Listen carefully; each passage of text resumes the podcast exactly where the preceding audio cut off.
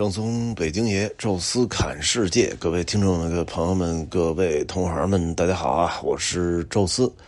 我们这银川的文化深度游啊，其实已经走完了，哎，整整的是四个整天。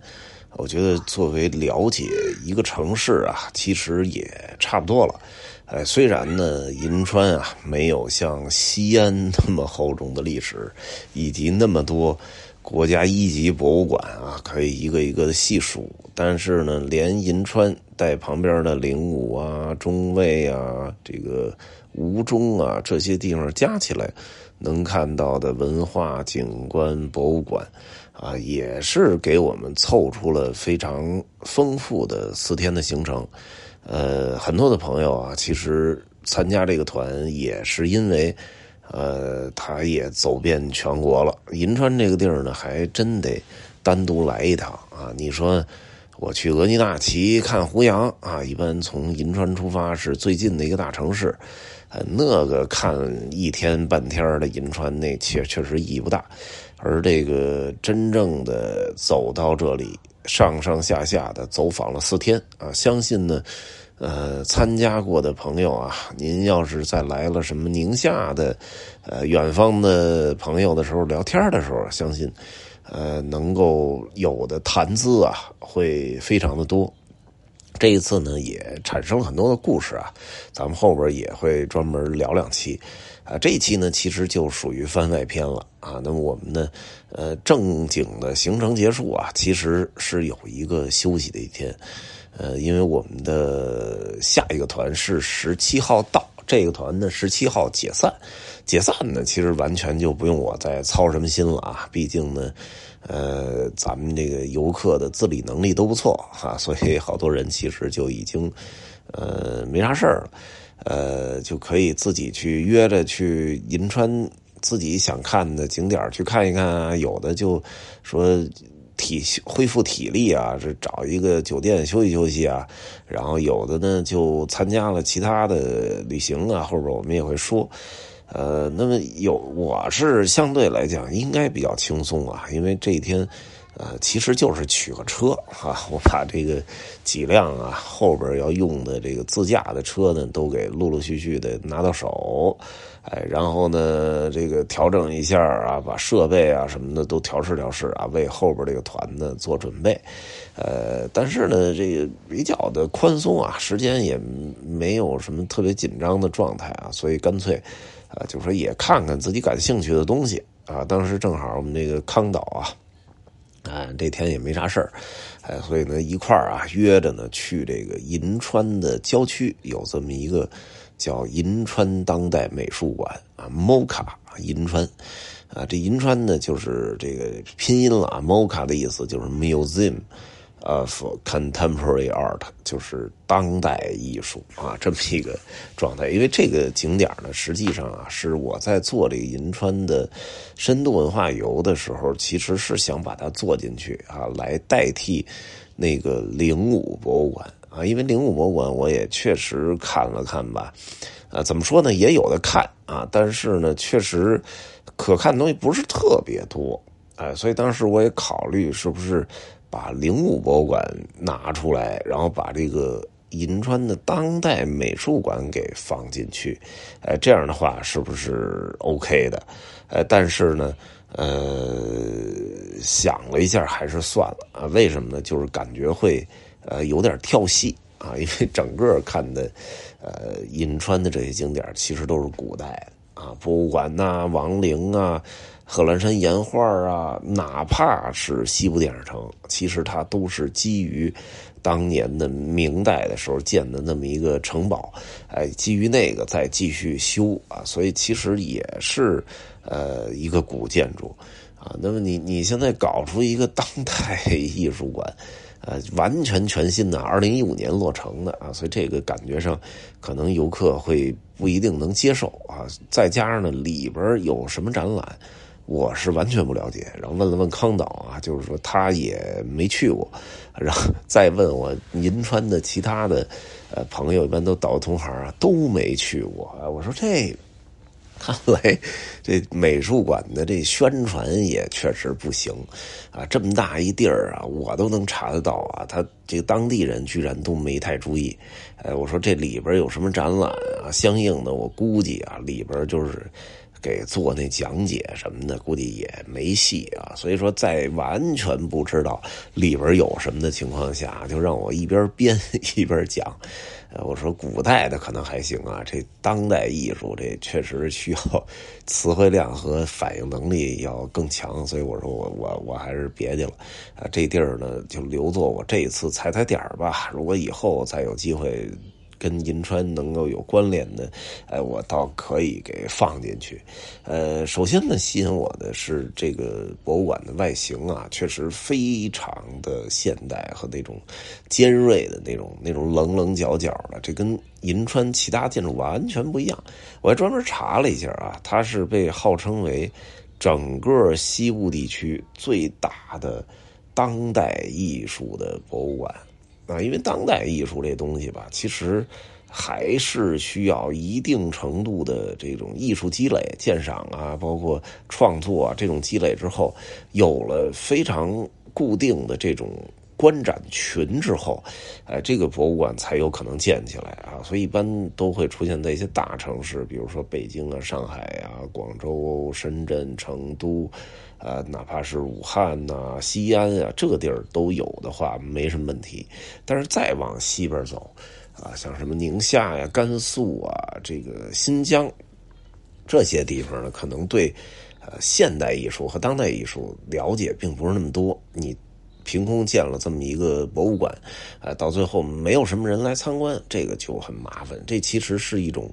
呃，我觉得像自然而然生成的一个更好啊，就是说。具备了一定规模的人群之后，你再开这种博物馆。那银川呢？现在建好了，我觉得可能也跟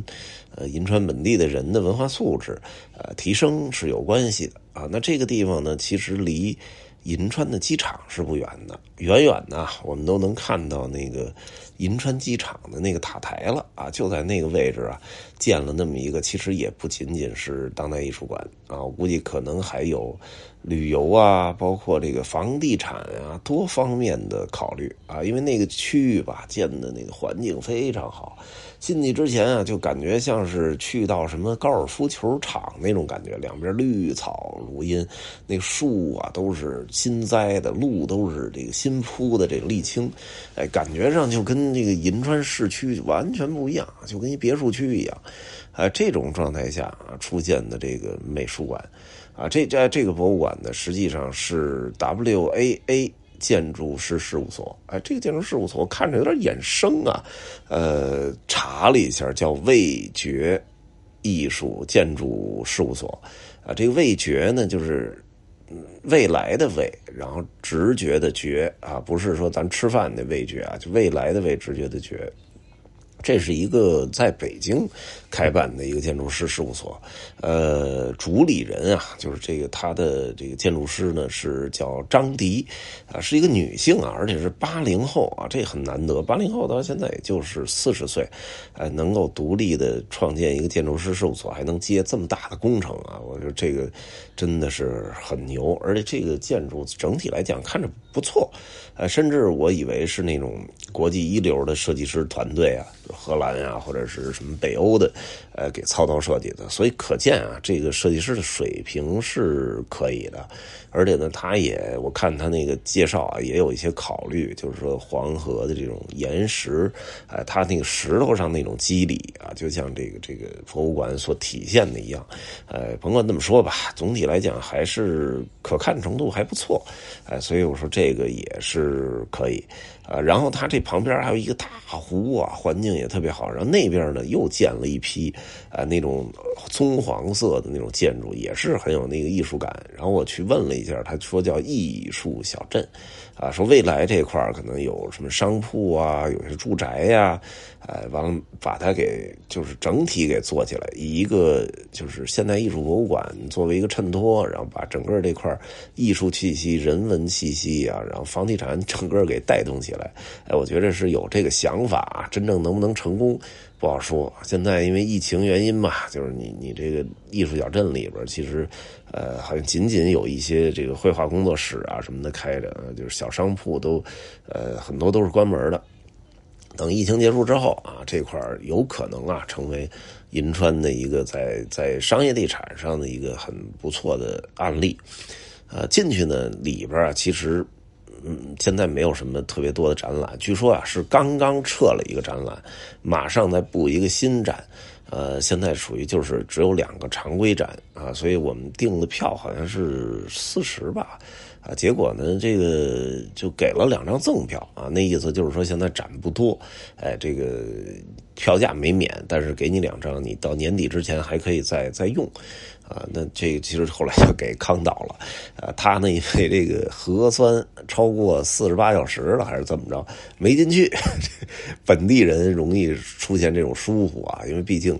呃，我们那个都是游客嘛，就绷着这根弦儿。他带团的时候他是没问题，当当那个自己已经休闲的时候，就没太多想这事儿啊。所以门口咖啡厅坐着，给他两张票，后边他还能再去。里边呢，其实就是两个展啊，就一个呢是这个叫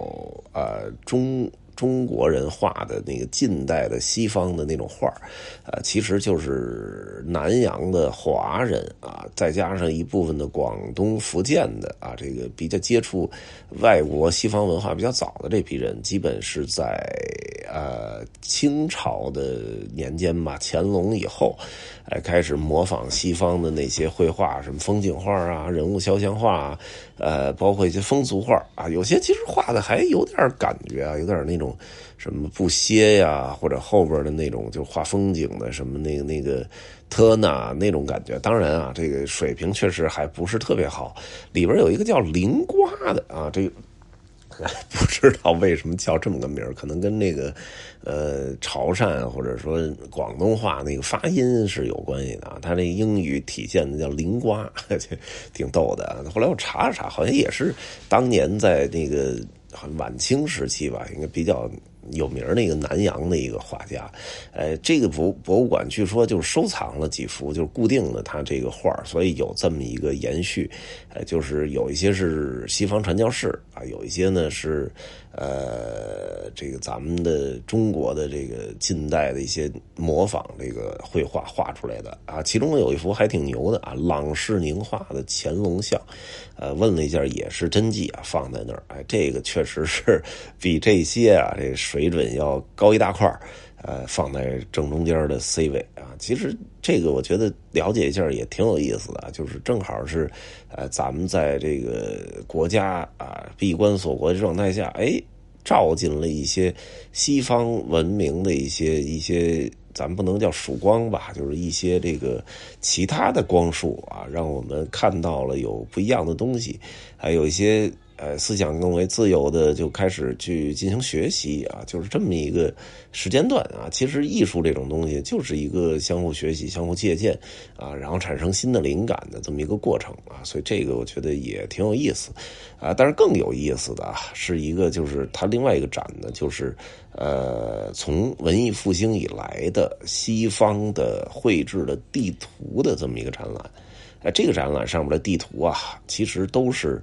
来自就不同时代吧，从一千五百年左右到到一千九百年左右啊，这四百年来，西方人绘制的地图。当然啊，这些地图呢，你说是原品也对啊，但是其实很多都是版画，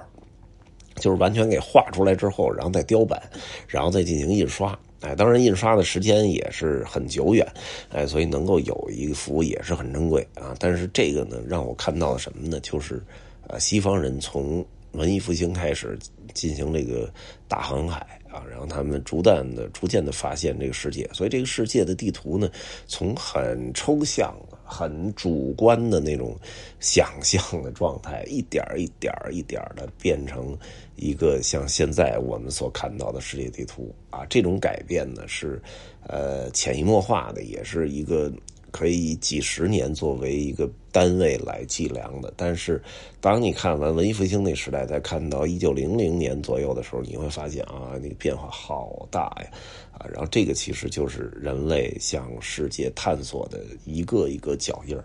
啊，然后你能看到每一个变化的时候，尤其中国的形象，在他们眼里，在他们脑海中，从一个。非常。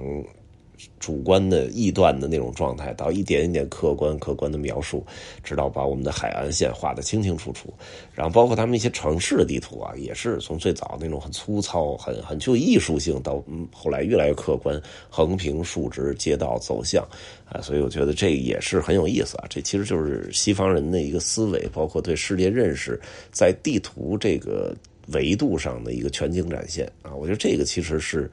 呃，非常有意思，尤其是我们这种欧洲领队啊，就是在欧洲的很多地名啊，然后你在那些完全不知所云的古老地图上，也发现了你熟悉的城市啊、熟悉的地区的名字的时候啊，还是很欣喜啊。所以我觉得这个是对这个这方面有兴趣的朋友，尤其在银川呢。其实还是推荐去看看这个展，这个展好像是也是一个固定展，呃，至少在年底前都能看得到啊。这我觉得也是很值得去瞧一瞧。那这这一期呢，就先跟大家聊聊这个，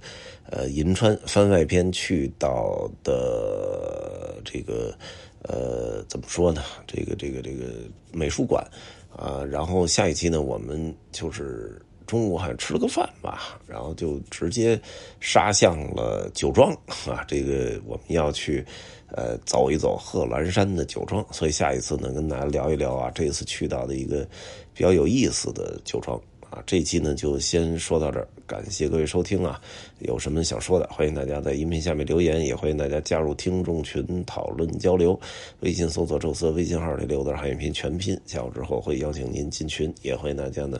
呃，关注我们在喜马拉雅另外一个音频节目《宙斯侃欧洲》啊！这一期就说到这儿，咱们下期见。